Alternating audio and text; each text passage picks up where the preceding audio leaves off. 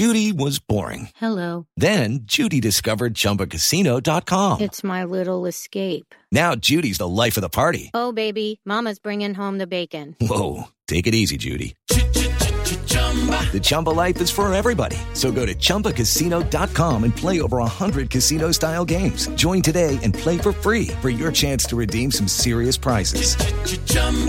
ChumbaCasino.com. No purchase necessary. Void where prohibited by law. 18 plus terms and conditions apply. See website for details. Welcome to the Advisory Opinions Podcast. And Sarah, here is our theme for today. Everything stupid we predicted has come to pass. Hmm. Well, it's not going to be the whole podcast, but it's going to be a material part of the podcast. But before we dive into our lineup, which actually is a pretty interesting lineup. Okay, here we we've got a lawsuit, a real lawsuit uh, relating to the Texas abortion law. Uh, we have a uh, finally we've seen the legal reasoning that was supposed to compel um, Vice President Pence to overturn the election. It's real and it's not spectacular. Uh, we also have a very interesting set of uh, a very interesting proposed uh, legislation surrounding limiting presidential power. And we have a crazy CRT dispute that is taking place, Sarah, right down the street from me. So lots to get to, but shall we start with Yellowstone? Yeah, so look, I sprung this whole Yellowstone perfect crime law review article thing on David uh, without really telling him ahead of time. And predictably, the result was that uh, we we missed some stuff. So 16 USC section 24 the Yellowstone National Park, as its boundaries now are defined, or as they may hereafter uh, be defined and extended, shall be under the sole and exclusive jurisdiction of the United States. All the laws applicable to places under the sole and exclusive jurisdiction of the United States shall have force and effect in said park. Um, yeah, so you can't charge the state of Idaho cannot charge someone with murder if they commit that murder in the 50 or so square miles of Yellowstone State Park or National Park that falls within the state boundaries of Idaho. Now, this is not true of all federal land, David, and that is relevant. Some people emailed us and said, like, well, isn't this the same as any federal? Like, nope. Uh, federal land sometimes has concurrent jurisdiction, sometimes has exclusive jurisdiction. Um, and it all has to be laid out by statute. Yellowstone happens to be laid out by statute.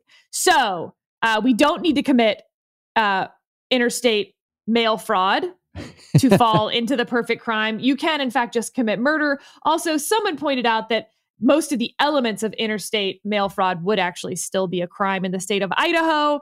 Thank you all for your emails pointing out our incorrectness. I'm actually very serious. It's really fun when y'all do that because it makes me admire our listeners so much. Um, one fun question that I got though was how do you know that the reference to district in the Sixth Amendment refers to U.S. attorney districts versus congressional districts?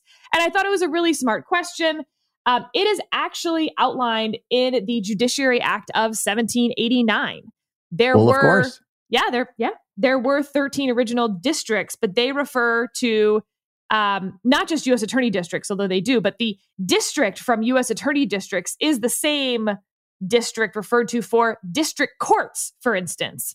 And so U.S. attorney districts and, you know, the Southern District of Texas district judge, those are the same districts.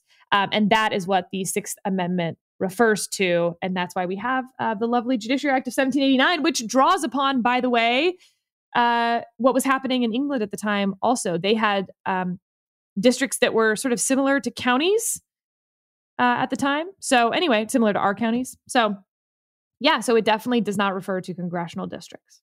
Now, the funny thing about that whole the whole Yellowstone discourse, so we're kind of processing it in real time, like, okay, the perfect crime, and then wait a minute, is there state concurrent jurisdiction? And then we ended the podcast, and then after the podcast, we said, wait a minute, but is it exclusive? And then we both sat there after the podcast researching and producer Caleb was like, "Can we leave? Can we go now? Are we yeah, done? Can we can we please stop this?" Um, that's the that's the bonus Patreon content like that the world needs right there. Mm. Is that Us that wait a silently sitting there reading and going, wait, but uh, then uh, oh, er, mm. it's just like noises. But if you include the Zoom, then there's the vacant look with furrowed brow as we're doing our research because that's True. the content everybody needs. Okay. So now we are on to, well, back to Texas. Um, so there was a lawsuit finally filed under the law. A abortion doctor violated the law. Um, a person has sued. And well, the facts, Sarah. They're the perfect. facts. Okay. They're perfect. Yeah. So uh, let me just read the opening of uh, the Washington Post story about this. A lawsuit that contests the constitu- constitutionality of the nation's most restrictive abortion ban was filed in Texas on Monday against a doctor who admitted to performing an abortion considered illegal under the new law. Okay.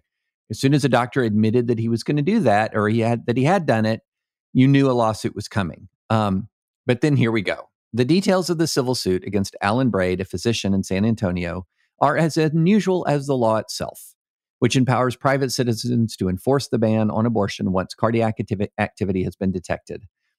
The plaintiff is a felon serving a federal sentence at home in Arkansas with no, uh, con- with no connection to the abortion at issue. He said he filed, a cl- he filed a claim not because of strongly held views about reproductive rights, but in part because of the $10,000 he could receive if the lawsuit is successful. A second suit filed Monday, just four paragraphs long, came from a man in Chicago who asked the state court to strike down the abortion law as invalid. Okay, so the original one, the one, the main one we're talking about, it's being filed by a felon who is imprisoned, who doesn't know any of the parties involved, and wants ten thousand dollars and or I guess to strike down the law. Um, so this is, you know, one of the things when we first talked about this, and we talked about the objections of what's being to what's being called the bounty provision. I got a lot of messages saying, "Oh, please, no, this is not going. It's not going to be." Anything weird or strange. This is going to be when people are, act, you know, people are actually aggrieved. People are actually have a problem with what happened. Maybe it's going to be a father of a child who uh, was aborted without his consent. And the reality of American law is that if you draft it broadly enough, ridiculous things will happen. Ridiculous, like a felon serving a federal sentence in, sentence in Arkansas. Um, and so when I saw that, I thought I was mildly surprised that the first case filed that was really serious was just as stupid as, you know, uh, some folks predicted they could be, but it was the first one. Um, but this, this, but the bottom line is now, uh, I guess you would say, Sarah, that the legal battle over the over the law is now fully joined within the within the meaning of and within the the four corners of that law itself. Yes, which, look, let me give you some good news about this. Now that we have a substantive lawsuit on the merits, the court system can deal with the DOJ lawsuit and the initial lawsuit that went to uh, the Supreme Court and then back down to the Fifth Circuit, can actually deal with the ex parte Young stuff in a more rational fashion because they can deal with the substantive part over here with Arkansas dude. Uh, by the way, um, you know, you and I, when we initially started talking about this law, talked about one of the 29 million people from Texas suing. Uh, the law Right. does not actually specify that you have to be from Texas. Um, it was, I think, sort of assumed that it would be someone from Texas. But David, to your point, it was also assumed that someone uh, might have some injury at all, or that they might be pro life, or um, that surely it would be sort of a, a staged case, if you will, not staged in the sense that the two uh, parties are not adversarial, but rather that they sort of know that they're going to both create this test case, which is certainly what the doctor believed he was doing. The doctor publicly published an op ed to say, hey, look over here, come sue me. I am personally prepared to um, to litigate this law all the way through and presumably has the funding to do so. What's surprising, I guess, is that the other side, like nobody was there waiting to catch the ball. um, except for this former lawyer in Arkansas who is not pro life. Uh, so fascinating. You know, there's other parts of the law that we haven't gotten to on the substantive side, which is that the law also specifies that a doctor defendant cannot raise the constitutional arguments of his patients. Right. Um, that to me doesn't matter one bit, but it will have to be dealt with. Yes.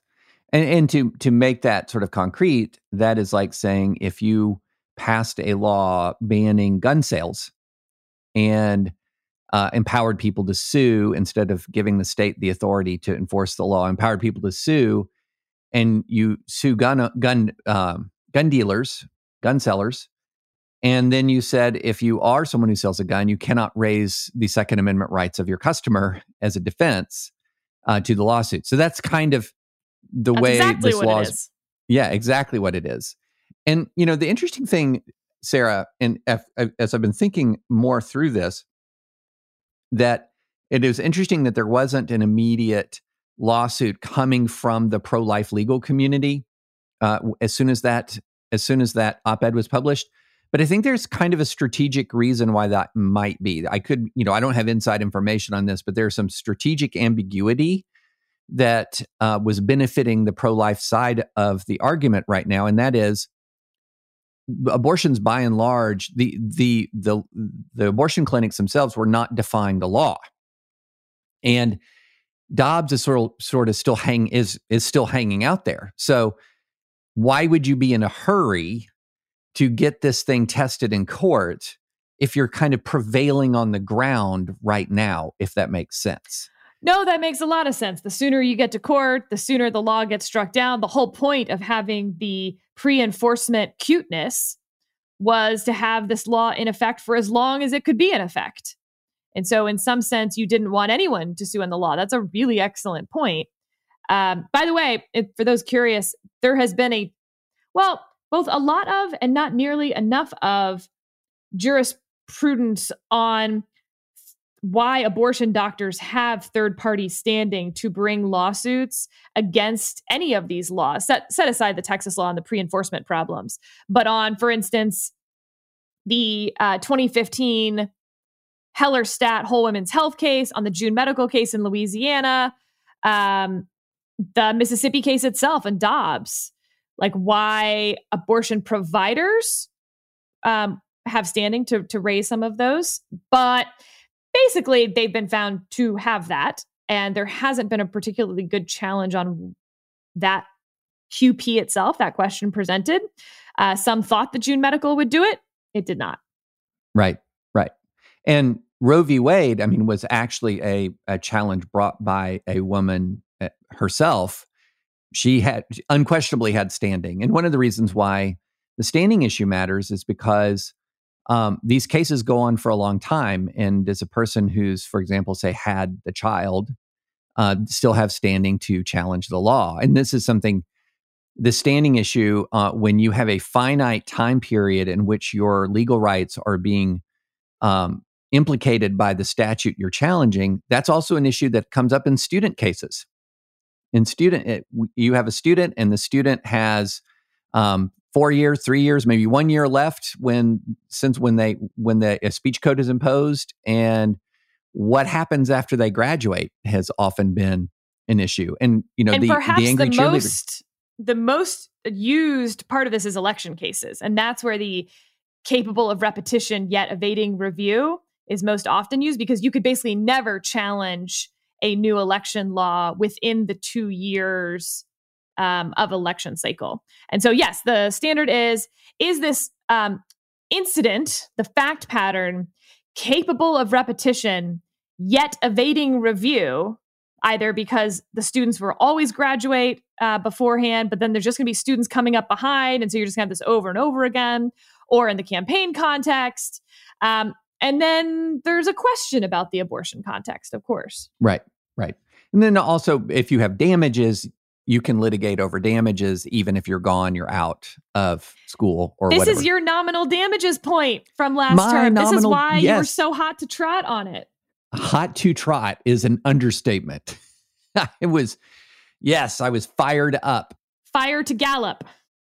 Hello, it is Ryan, and we could all use an extra bright spot in our day, couldn't we? Just to make up for things like sitting in traffic, doing the dishes, counting your steps, you know, all the mundane stuff. That is why I'm such a big fan of Chumba Casino. Chumba Casino has all your favorite social casino style games that you can play for free anytime, anywhere with daily bonuses. That should brighten your day a little. Actually, a lot. So sign up now at chumbacasino.com. That's chumbacasino.com. No purchase necessary. VGW Group. Void were prohibited by law. See terms and conditions. 18 plus. So that was a really nice segue, Sarah, when you brought up election law. Because our next topic is a memo. A memo. Okay. So for a long time, I have been kind of curious as to what was being told to Mike Pence prior to January 6th that as as a grounds for him intervening. Why? What words had to be said to him other than make Donald Trump president. There had to be a way in which a reason why people were believing in or if not believing saying to him that he had the power that he had the authority to change the outcome of the election. There has to be a reason grounded in some set of words other than the fact that Trump isn't president anymore, why Trump still has an axe to grind against Mike Pence. And we've got it now, Sarah. We have it. Um, thanks to the um, Woodward and Costa book that we've already talked about, has unearthed at least stories of a Oval Office meeting where President is, uh, where where President Trump is with John Eastman. Eastman is presenting a legal argument to Pence, and that Pen- and and the legal argument is now out in the open, and it is a memo that argues that Pence essentially it's a first what first leaked was sort of a, a two page bullet point version but now there's a, a longer, privileged and confidential, not confidential anymore, January 6th scenario that outlines alleged illegal mis- uh, illegal election conduct in Georgia, Pennsylvania, Wisconsin, Michigan, Arizona, Nevada. Says that we're not playing by Marquis of Queensberry rules anymore. And so, therefore, here we're going to war game the alternatives. And the couple of alternatives that were war gamed were pretty darn terrifying. Um, so, and one of them, the one that was essentially, I think the the the the most operative theory going in was that Pence would essentially take seven states uh, that were that were had been con- contested, and that there were allegedly competing slates of electors. We can get to that, and essentially just not count them at all. In other words, once they got start with Alabama, and then once you get to Arizona, you would table Arizona, and then you get to Nevada, you would table Nevada, um, and you just sort of table those. And then by the time you get through the 43 states that um, don't have the quote unquote competing state of uh, competing electors or aren't contested, the tally would have been 232 for Trump, 222 for Biden.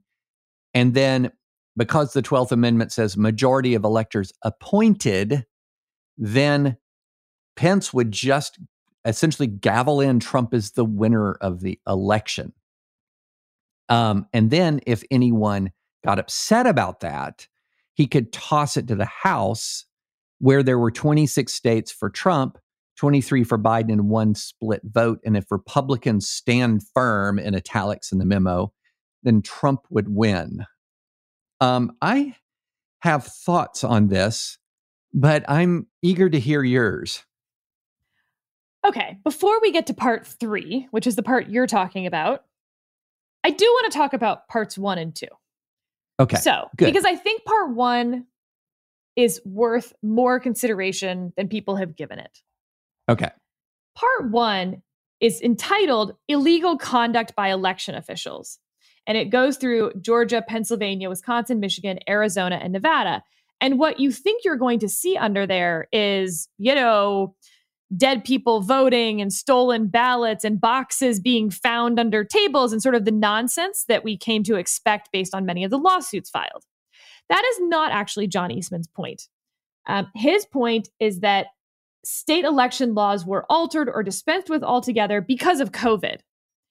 And that therefore that they violated their own rules and that made the voting illegal. I think that that is a very different argument than what was brought in a lot of those lawsuits that were, um, to me, frivolous means wasting the court's time. What is something that is like, what is frivol dangerous?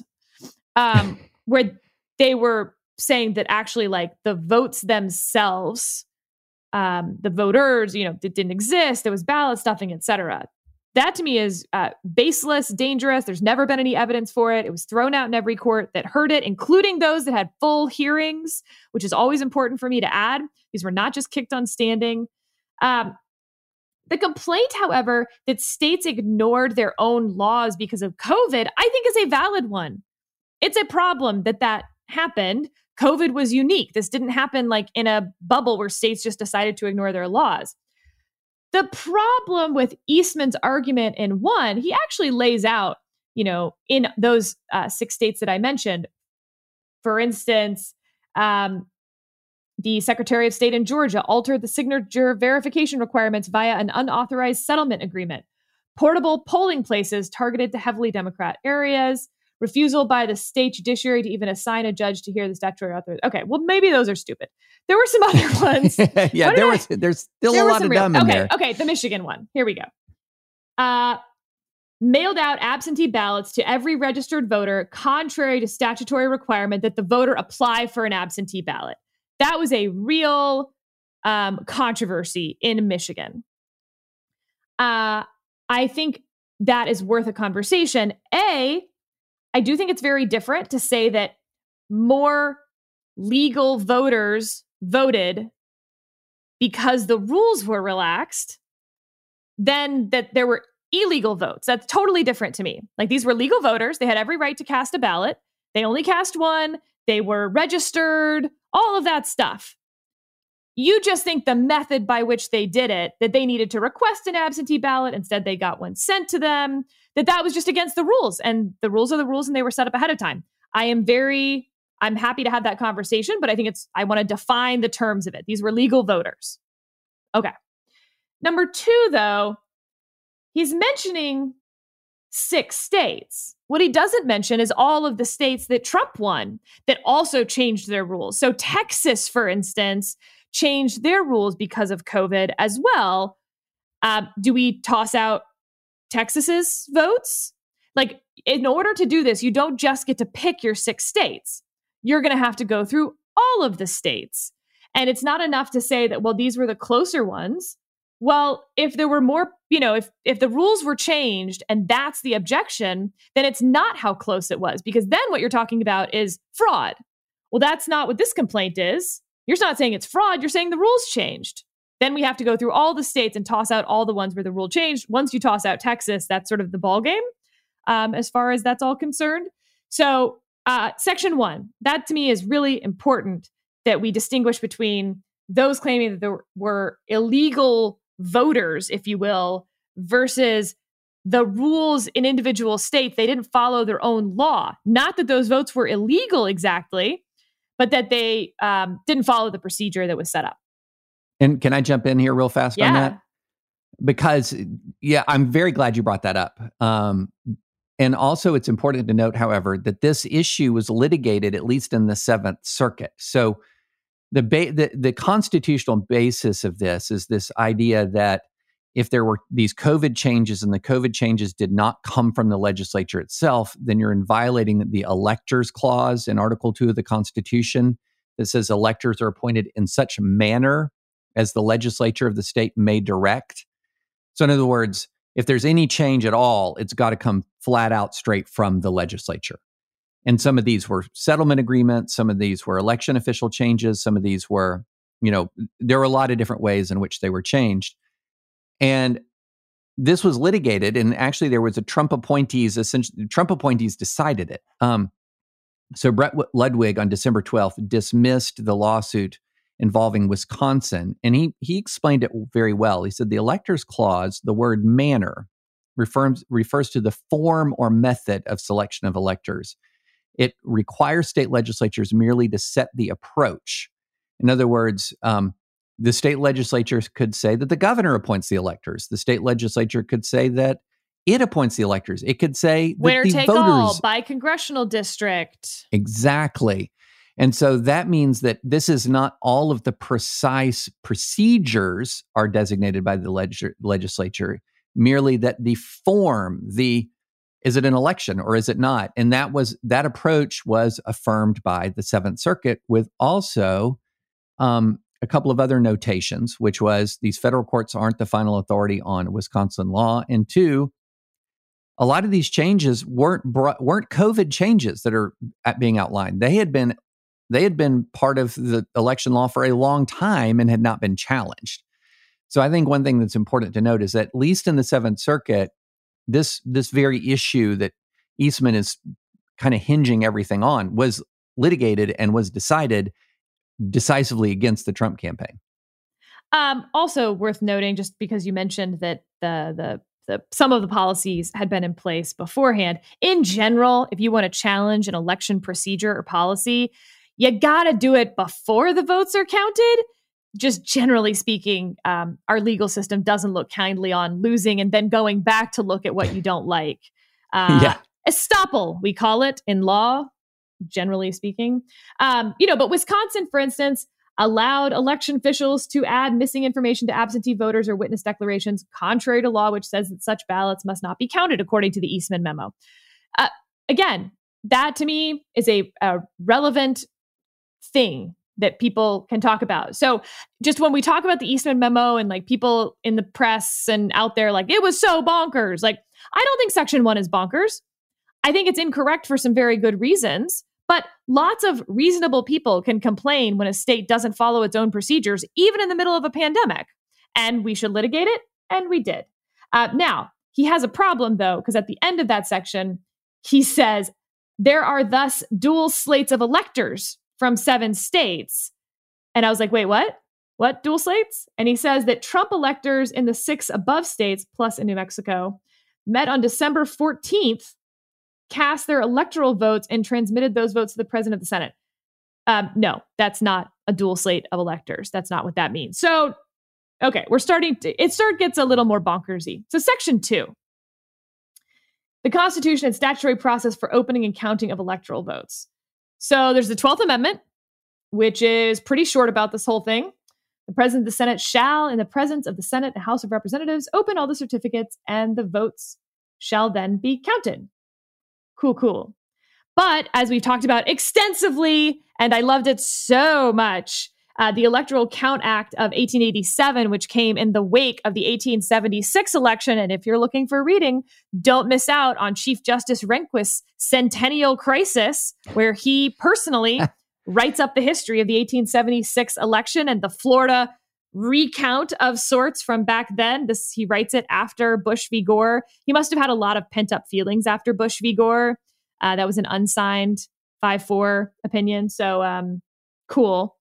Uh, so you had the electoral count of 1887. You and I talked a lot about how that was maybe the worst written statute that we've ever read. I stand by that.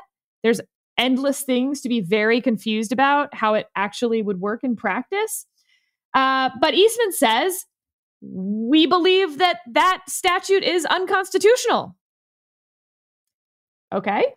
That will be very, very important to his section three. He kind of lays out why he thinks it's unconstitutional, but like for instance, he says that Electoral Count Act allows the two houses, quote, acting separately to decide the question, whereas the 12th Amendment provides only for a joint session. But let me go back and read that to you. Uh, the president of the Senate shall, that's the vice president, shall, in the presence of the Senate and the House of Representatives, open all of the certificates and the votes shall then be counted. I mean, I agree. It only talks about a joint session, but that nothing in the Electoral Count Act of 1887 directly contradicts that. What it says is that if there is a discrepancy, if there's um, dueling slates, then both houses go to their separate houses to vote on which slate to accept. If they both accept the same slate, great. It's sort of like um, those old dating games, remember from like the 80s, where like both people have to have the smiley face to like actually have their date paid for by the television show. Um, if, however, the two houses um, acting separately shall concurrently decide such votes not to be the lawful votes, great. But if the two houses shall disagree in respect of the counting of such votes, then in that case, the votes of the electors whose appointment shall have been certified by the executive of the state under the seal thereof should be counted, i.e., the governor's slate. Like in a tie, basically, we need to pick a tiebreaker and we're going with the governor's slate. Yeah, the 12th Amendment doesn't provide for that, but it also doesn't provide what to do if there's dueling slates and there's a tie. That's the whole reason that 1876 was a mess. Um, and, you know, the whole Hayes Tilden controversy. So if the Electoral Act of 1887 doesn't contradict the 12th Amendment and, in fact, um, fixes, provides a solution for a situation that is not contemplated in the 12th Amendment, that's not contradictory. It's not unconstitutional. But it's very important because the rest of Eastman's whole theory rests on the unconstitutionality of the Electoral Count Act of 1887. Right. And essentially, if you boil it all down, he's kind of saying and even more than kind of saying, well, since that Electoral Count Act is unconstitutional, Pence is just kind of in charge of this whole thing. That's right. So, and this is exactly the problem with the 12th Amendment because Eastman's saying there's these dueling slate of electors. Great. The 12th Amendment doesn't say anything about what to do in that case. That's why there was the Electoral Count Act, as I said. Okay, so we get rid of the Electoral Count Act. You're back to only the 12th Amendment, according to Eastman. And so his answer is we just do something else. So instead of the Electoral Count Act, we have our own version of what to do with dueling slate of electors, one that benefits us. And that is the vice president, the, se- the president of the Senate, just decides on his own which one to accept, or as he actually wants, though that's it. I mean, baffling to me that how he thinks this is the answer. If there's a dual slate of electors, you just don't count either slate. That is 100% not provided for in the 12th Amendment. And it's certainly uh, like that's a weird thing to come up with once you've tossed out the Electoral Count Act. Um, because it's so clearly something that would need to be provided in statute. And the reason that it would never be provided in statute is because what's the incentive at that point, David? For every set of losing electors to meet in a hotel room and send their own slate, if that would ever be counted as a dueling slate, which of course it would not. That's not a, what a dueling slate even refers to. But yeah, then every state would just send in their Trump votes and their Clinton votes. And then whoever the vice president is gets to pick. Yeah, sure, that would work for self government.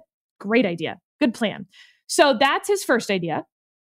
Then his second idea still relies, uh, that one's even weirder because at that point, it goes to the, uh, in the Constitution, it's provided for that the House of Representatives decides who will be sworn in as president if there is a tie. Right. Okay. But Eastman gets it to the House of Representatives because you only have the 12th Amendment. Based on that, the vice president gets to decide. The vice president decides to toss out anything with a dueling slate of electors. People are mad about that, so it goes to the House of Representatives. That is truly made up of whole cloth. Like I don't mer mer. Um so, yeah, there's problems, David. I like 4.4. Mm-hmm. In boldface, it says bold, certainly. But this election was stolen by a strategic Democratic plan, Democrat plan to systematically flout existing election laws for partisan advantage. We're no longer playing by Queensberry rules. Okay. The bottom line of this is that he he begins with a not facially crazy legal argument about um, the the manner of the election. Now, it's not facially crazy. It was also litigated and rejected, but not not facially crazy. And then moves into coup town uh, very quickly. And and the the bottom line of this is if this reasoning held that Kamala Harris decides the next presidential election. Yeah. And what's interesting about that is it doesn't matter whether the next presidential election is close. Nope. Uh, it doesn't matter whether the states all follow their own rules or there's illegal voting. Like, none of that matters. All that matters is that the losing campaign's slate of electors, it doesn't even matter how many of them, some number of them, more than one, I guess, two people um, from the Biden team meet together and send in their own quote unquote slate.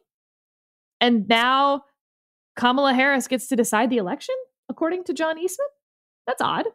And then to your point, he actually says that, like, no, I think his argument would be no, because this election was special because what you just read, there was a Democratic conspiracy to steal the election. Well, who gets to decide that? Well, and who gets to decide that is entirely the VP in his reasoning. Right. Right. Exactly. But you know, this is something um I was on a on a Zoom with a really interesting group of people earlier and they were talking uh, and we were talking about the necessity of civics education. This kind of thing demonstrates why a lack of civics can actually be dangerous. Because if you don't understand the basics of how Amer- the American system works and you're deeply angrily partisan and you're quite convinced that something's wrong and you get a law professor, law professor, FedSoc practice group chair, um, Claremont fellow or Claremont Center for whatever, whatever, credential, credential, credential, credential, credential, and he can say Jefferson, Adams, Laurence Tribe, 12th Amendment. Here we go. And how do you know better? How Okay. do you know better? Here's where I disagree with you. Uh, a, clearly civics education didn't help John Eastman. B, Well, I don't think he's operating in good faith. Fair. B, um, the we we have you know endless now. It's not even polling at that point. I guess it's polling, showing that civics education awareness in the country has skyrocketed under the Trump administration. People are far more aware of the three branches of government, can name various members of our you know the Supreme Court and their senators, whatever. Um, that has not been to the good, as it turns out. People are more civically engaged because they feel threatened. hmm Uh, and number three, the amount of civic engagement that you would need to decipher the Electoral Count Act of 1887 and decide whether it's constitutional, I think is beyond what we should be asking most people in terms of their time commitment to engage with. Okay, two things. One, you just were saying that it's too much to ask people to listen to this very podcast because this very podcast Maybe it is, David. Maybe is. it is. it is not. It is not. This this podcast should have a audience of tens of 1000000s Mhm. Make the time. It's only two hours a week. That's it.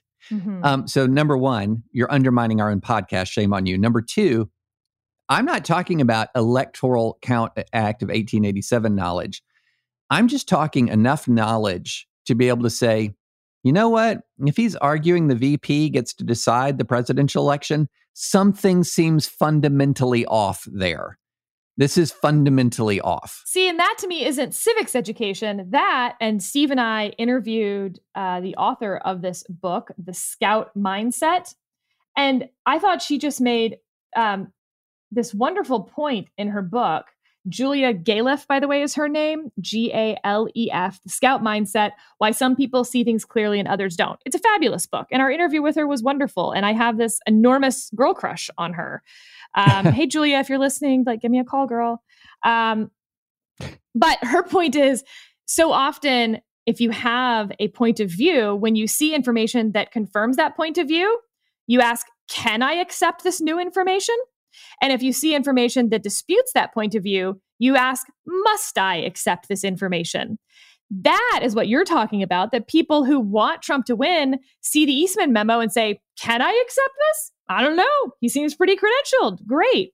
Whereas if that same memo had been in favor of Kamala Harris picking the next president, they would say, Must I accept this as accurate? Let me dive into the details, and the vice president gets to pick? Oh, goodness, no, that can't possibly be constitutional. That to me is the problem. It is not one of civics education. All right. Well, I'm going to give one last pitch for better civics education because better education influences the answer to can I accept it? But not civics education, just good education and good parenting and and making your children read the scout mindset, I guess. I don't know, but um, that sounds I like always- a great book, though. I talk to my students a lot about the difference between cynicism and skepticism. Skepticism is something we should be teaching in school how to bring a skeptical eye to any new information that someone is trying to use to persuade you of anything, even to persuade you to believe more strongly in something you already think. Cynicism is something uh, eroding. And I think we have a lot more cynicism than skepticism. And again, don't think it's a civics education problem. And in fact, the fact that civics education has gone up has tracked with um, our partisan divide and negative partisanship and polarization in general in the country. So David's wrong, I'm right, but we can move on to the next topic if you'd like. Okay. Well, we will. All right. We'll table this one for now. Okay. Judy was boring. Hello. Then Judy discovered ChumbaCasino.com. It's my little escape. Now Judy's the life of the party. Oh, baby, Mama's bringing home the bacon. Whoa, take it easy, Judy. The Chumba life is for everybody. So go to ChumbaCasino.com and play over 100 casino-style games. Join today and play for free for your chance to redeem some serious prizes. ChumbaCasino.com.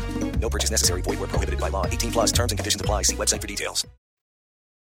Next topic the Protecting Our Democracy Act. Now, Ooh, yes. Uh, full disclosure: some of the guys who are uh, at the organization Protect Democracy, who have been working on this legislation, are friend, good friends of mine, and I like a lot of it. Now, tell uh, I- don't don't disagree with me again, Sarah, because I like this. But um, you brought this up to us as a potential subject, and it and is Did just you just of do the royal us? Who is this us business? I brought it up to you. us. Is is legendary producer Caleb not part of this team? Are you kidding me? That that felt Do we not have royal. multiple? My goodness. Okay. Okay, let me read to you. I am not dehumanizing you. I am not othering you. Okay. All right. Excellent. Uh, I'm already in trouble with Caleb for any number of things right now, so this isn't good. this is taking a bad turn. All right, let me read to you uh, the summary of what's in it.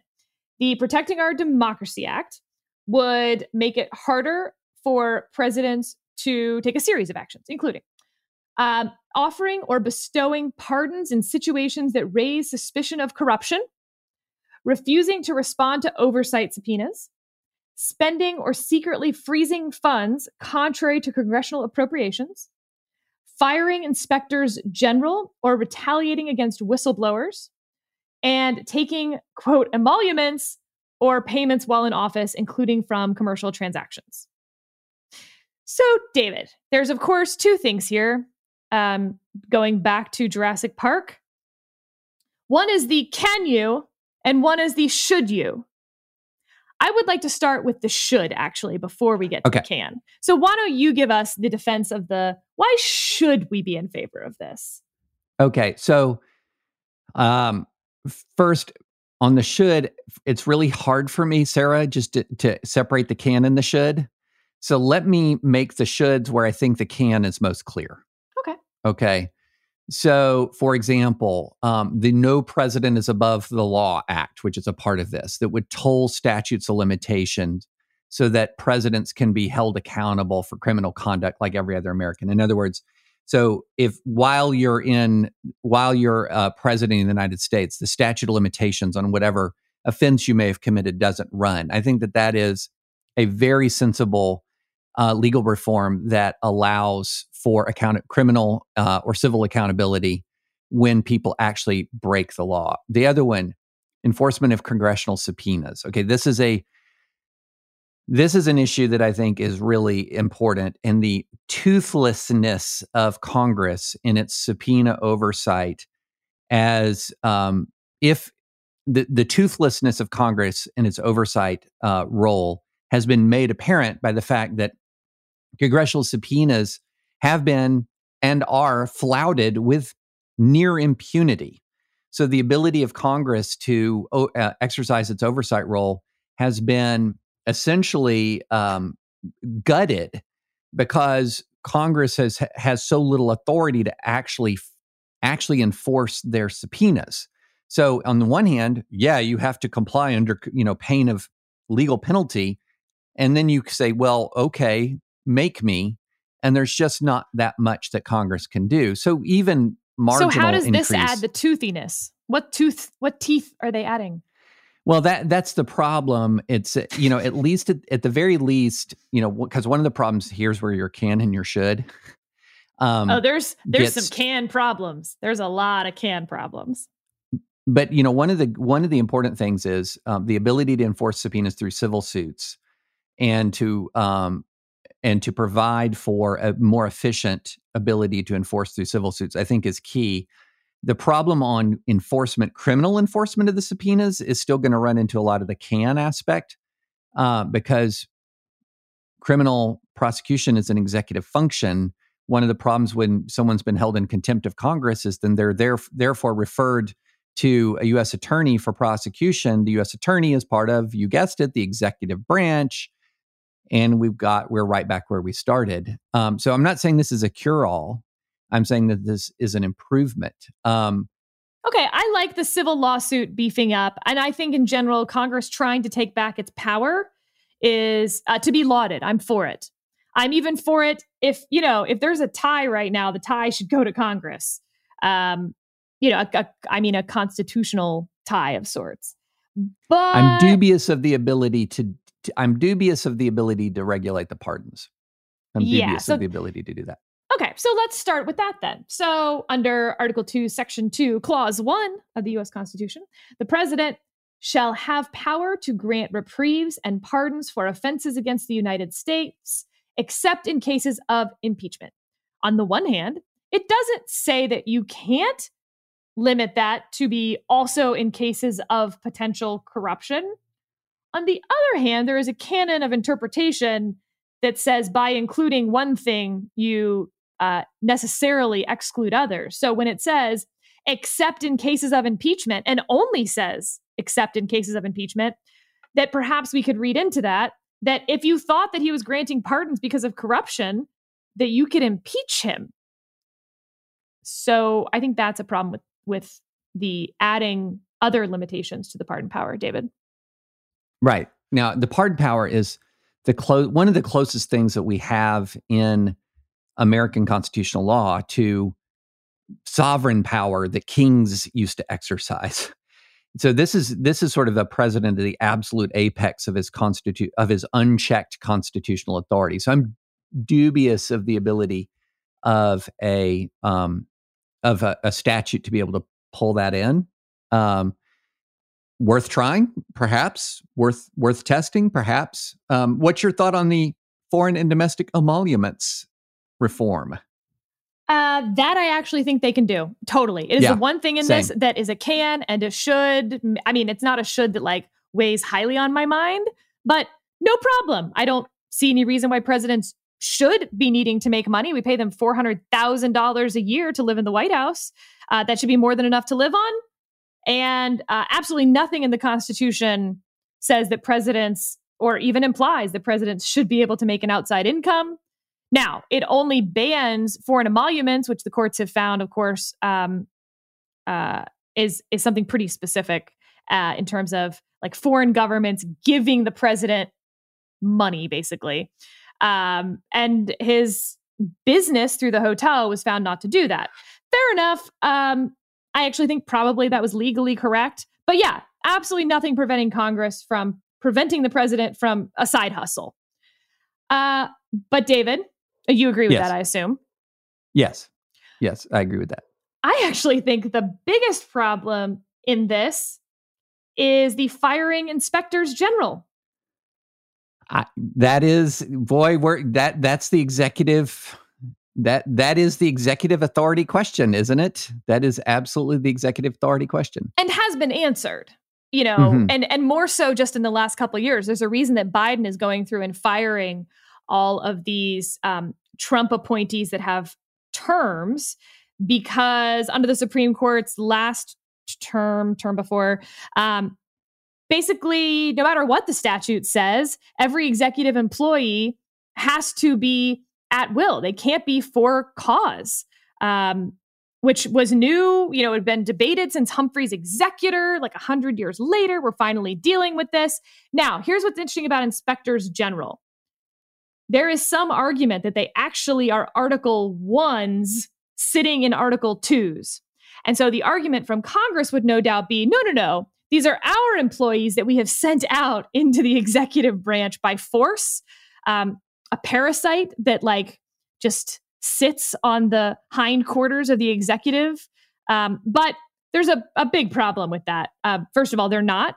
I think you could rewrite them to actually be Article 1 employees Bingo. who sit in Congress, but whose sole job it is to investigate um, a single brand, you know, a single department of the executive. But that's not what they are right now. They are clearly Article 2 employees. That's why the president can fire them at all. Um, and he can by statute that Congress passed. And those inspectors general have access to executive branch deliberations, a whole bunch of stuff that clearly makes them Article 2 and not Article 1. And if they have access to that Article 2 stuff, then the president has to be able to fire them at will. So here's my here's my modified agreement with that. Okay. So a lot I agree with you completely that if you're going to try to protect inspectors general from the term from termination by the executive, you have to pull them within Art- Article One. They have to be employees of Congress. They have to be their salary has to be paid for out of appropriations from Congress, Congress's budget. Um, now, here's the interesting question: If since a lot of these executive agencies are creatures of statute to begin with, can they draft the statute to essentially give the inspectors general free ac- full form free access to crawl all through the woodwork of the agency that Congress has created. So I think though you run into you're back to the subpoena power. Like in the end, it would still come down to congressional subpoena power. That would be the power of the inspector general. But you also have this overarching power that Congress has always had and needs to use the power of the purse, David. You could always say, if you don't give our, meaning our Congress's inspector general access to all these materials, you lose your appropriation. The end. They could do that.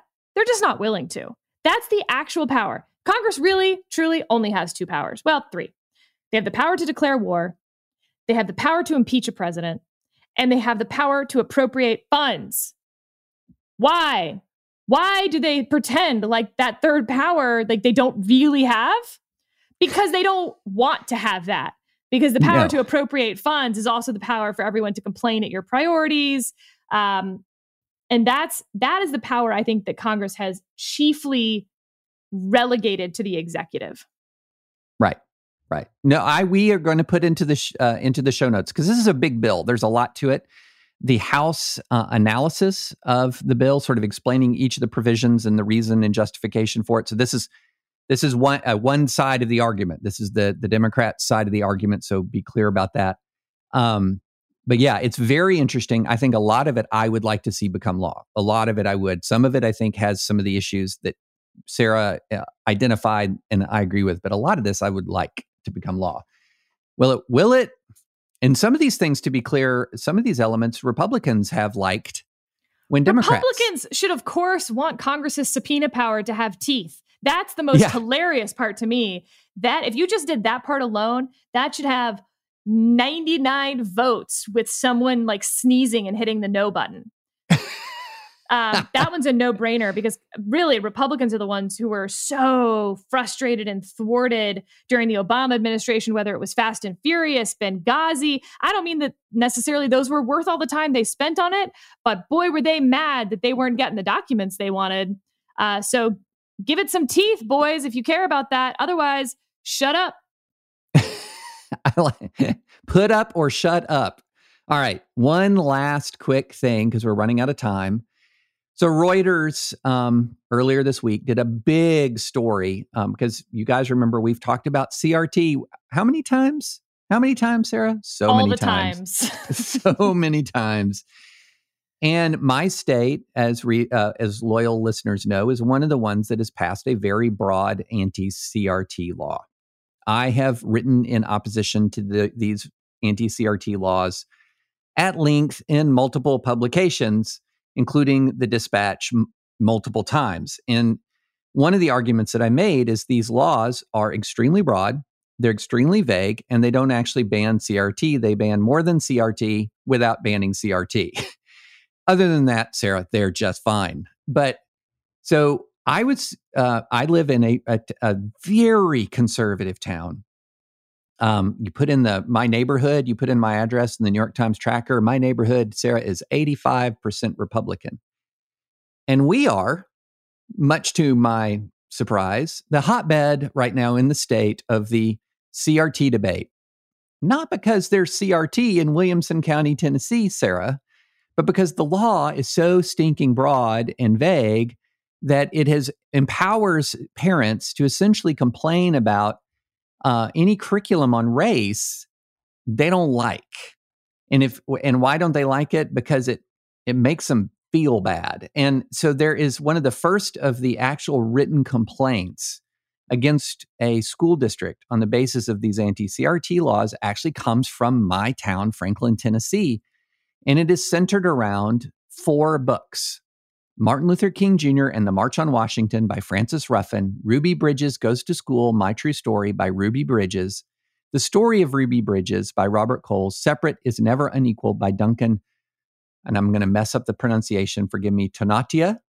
Uh, and these books are not critical race theory. They are second grade level written books chronicling some pretty bad parts of our history that also have some hopeful elements, such as desegregation.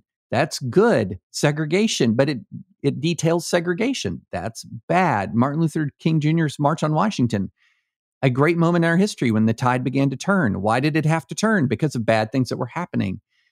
And the um, the complaint says these books reveal both explicit and implicit, explicit and implicit anti-American, anti-white, and anti-Mexican teaching.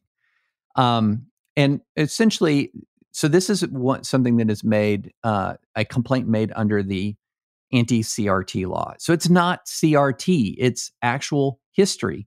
In second, and I and there is an argument about is it appropriate to teach second graders these things? Well, I'll tell you what, Sarah. When my youngest daughter was in second grade, what did she encounter? She encountered some pretty blatant racism. So, is it too early to teach second graders about you know who like else this? encountered quite a bit of racism on her way to school? Hmm let's see. Would it be ruby bridges? So honestly like i um if you're trying to ban ruby bridges book about ruby bridges experience because you think teaching students who are ruby bridges age when she went to i mean to call it a desegregated school is kind of a joke because it was all white students in Ruby Bridges. But um, uh, I mean, you're losing at that point, and to call that CRT is disgusting to me. Um, again, I'm not saying this needs to be mandatory reading for every second grader. Okay, but to try to ban Ruby Bridges' own words from being taught to your second grader, I start to question what you're teaching your second grader at home, frankly. Yeah, that's a great way to put it. It's a great way to put it. And and so, you know, we're going to put the complaint in the show notes. We'll put the Reuters story, and there's more to, you know, they, so it's these books and then teachers' guides connected to these books. But if you look at what they are objecting to, is actual historical. So, for example, this is something that they're objecting to. Page 22 and 23 of Martin Luther King Jr. and the March on Washington shows photographs of white firemen blasting black children to the point of bruising their bodies and ripping off their clothes. This These aren't happened. cartoons, right? Like this is you're you're not objecting to critical race theory. That is a pedagogical you know concept that we've talked about at length about why it really should be more in law schools or college at most um, but you're objecting now just to race history of the United States because you don't like it and because it makes you feel uncomfortable and because you hate that this country was segregated and racist um, and that it had slavery. And I understand that feeling of hating that that is part of our history. But it is part of our history. And those pictures are part of our history. And what happened to Ruby Bridges is part of our history. And to refuse to teach your students about that is a disservice to them. It is also a disservice to our country and to its history. Right. Right. I mean, I could go on in this. I won't go on in this because we we've we've got to And draw. by the way, a- just on like on the legal side, just real quick, real quick. I just have yeah, to. yeah, yeah, go go. You Go, go. can't teach your students about the importance of the rule of law and the importance of our Constitution and the importance of textualism and originalism. You can't do that without teaching the bad parts of our history. It doesn't make sense without the bad parts. It's important because of the bad parts of our history. That's why we've built this whole thing in. And so to just skip over that is actually, to me, to undermine what you said, David, about civics education, but something more fundamental to me about civics education is the rule of law, the rule of our law, the rule of our self government. You have to teach the Ruby Bridges part of our history to understand that. Absolutely. Absolutely. And the idea that some of these attitudes are entirely a part of our history is is fiction. And one of the things that teaching that history does and and teaching and and demonstrating sort of the the depth and and the viciousness of racism is a way to try to inoculate people against racism. I mean, this is the kind of thing where you I, I really don't I, I dislike the idea that says America's made no progress since these terrible times. Of course, we've made immense progress. But I also dislike the idea that says America has solved this problem. And you know, and all of this history does is make you feel bad about a country that's already past all this. And that, you know, look, when I grew up, I was taught that we're past all this sort of school of this. And and and I'm growing up in the 1970s and 80s, and I'm being taught that we're past this, which is just less than 20 years after the Civil Rights Act. Like that, that's all over now. And and that was a disservice to me. I mean, it was a disservice to me as a student, it was a disservice to me as a citizen. And so I think teaching this history is incredibly important. And look, if you're introducing the Revolutionary War, you know, when kids are in young young age, you can introduce some of these other elements as well. But okay. All right, off the soapbox. off the soapbox. But this is what I was arguing would happen that people would see history, they would feel bad about it, and believe that these statutes gave them authority to have the state swoop in and solve their bad feels. And that is not the role of state in American education. So that's that's my soap. Okay, I climb back on briefly. I just think Ruby Bridges wrote this book for uh for students that age. Like, thank you, Ruby Bridges. Thank you for taking that experience and making something really positive out of it and sharing it with us. Um, and I plan to very much have Nate read it. Absolutely. And um, so we're going to put the complaint in. We'll put the Reuters story in, and if I've got t- time, we there are links. You can go on YouTube and you can people read these books aloud on YouTube. It's kind of nice. But um, anyway, thank you guys for listening. We've hit a bunch of different topics, and we'll be back on Monday, but without Sarah. I don't know what I'm going to do yet, Sarah. I don't know what you're going to do. I mean, knows? Y'all keep Who an eye on him for me. Take good care of him while I'm gone. You're going to have an actual vacation. A real An one. actual. It's Yeah. going to be fantastic. Well, we'll muddle through in your absence, but we'll be back Monday. Um, so please rate us based on these episodes and not next week, which won't be as good. Uh, on Apple Podcasts, subscribe on Apple Podcasts, and please check out thedispatch.com. And I, and maybe, probably somebody else, will talk to you on Monday.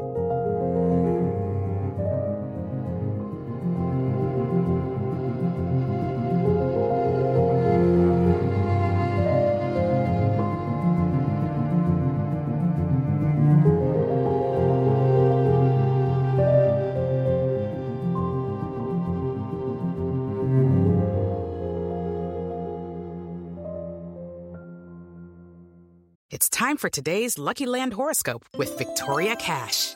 Life's gotten mundane, so shake up the daily routine and be adventurous with a trip to Lucky Land. You know what they say. Your chance to win starts with a spin. So go to LuckyLandSlots.com to play over 100 social casino-style games for free for your chance to redeem some serious prizes. Get lucky today at LuckyLandSlots.com. Available to players in the U.S., excluding Washington and Michigan. No purchase necessary. VGW Group. Void where prohibited by law. 18 plus. Terms and conditions apply. Hello, it is Ryan, and I was on a flight the other day playing one of my favorite social spin slot games on ChumbaCasino.com. I looked over the person sitting next to me, and you know what they were doing? They were also playing Chumba Casino. Coincidence? I think not. Everybody's loving having fun with it. Chumba Casino is home to hundreds of casino-style games that you can play for free anytime, anywhere even at 30,000 feet. So sign up now at ChumbaCasino.com to claim your free welcome bonus. That's ChumbaCasino.com and live the Chumba life. No purchase necessary. Group. Void were prohibited by law. See terms and conditions. 18 plus.